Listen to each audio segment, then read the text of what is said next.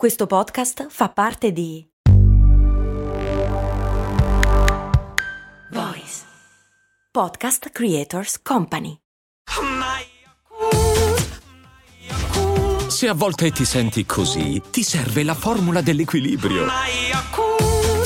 Yakult Balance, 20 miliardi di probiotici LCS più la vitamina D per ossa e muscoli. Magari non ce ne accorgiamo, ma nella complessità della nostra vita quotidiana ci destreggiamo tra abitudini, routine e rituali. Come sarebbe trasformare questi comportamenti da inconsapevoli a consapevoli? E come possiamo sfruttarli a nostro vantaggio?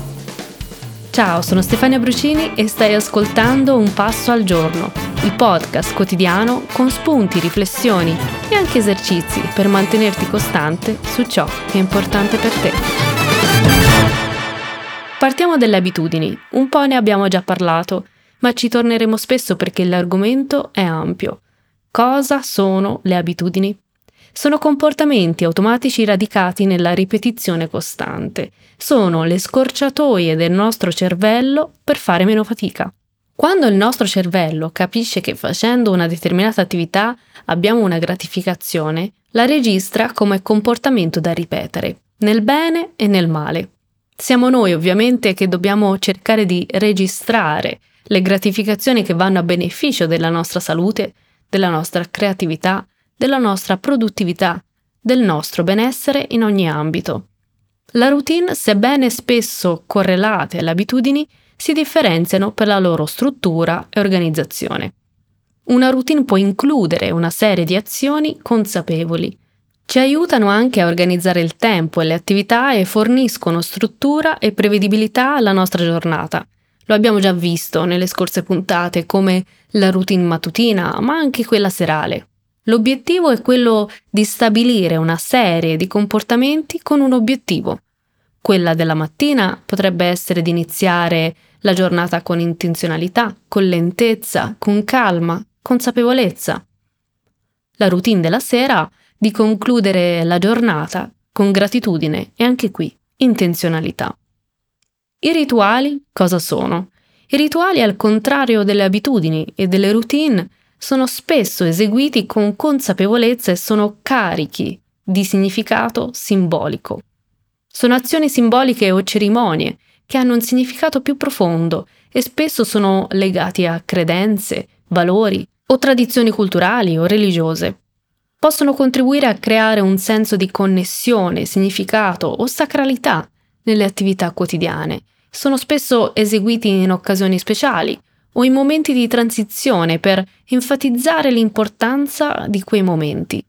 Basti pensare alle cerimonie religiose, ma anche ad altri momenti di rito non necessariamente religiosi, come il rito del varo di una nave. Secondo l'antropologo Dimitris Zialatas, che dirige il laboratorio di antropologia sperimentale dell'Università del Connecticut, la differenza principale tra un rituale e una semplice abitudine risiede nella struttura rigida e nella ripetitività. Le abitudini e i rituali hanno molte somiglianze, ma anche differenze chiave. Le abitudini hanno una funzione specifica, come lavarsi i denti per mantenerli puliti, mentre i rituali hanno una capacità causale, rendono le azioni speciali. I rituali sono visti come significativi e speciali, mentre le abitudini no. Secondo lo studioso antropologo, i rituali non hanno un impatto diretto sul mondo, ma hanno un impatto psicologico. Studi hanno dimostrato che i rituali possono aumentare la fiducia, ridurre l'ansia e portare a una migliore performance, anche se l'effetto è psicologico, ciò che conta è che funziona.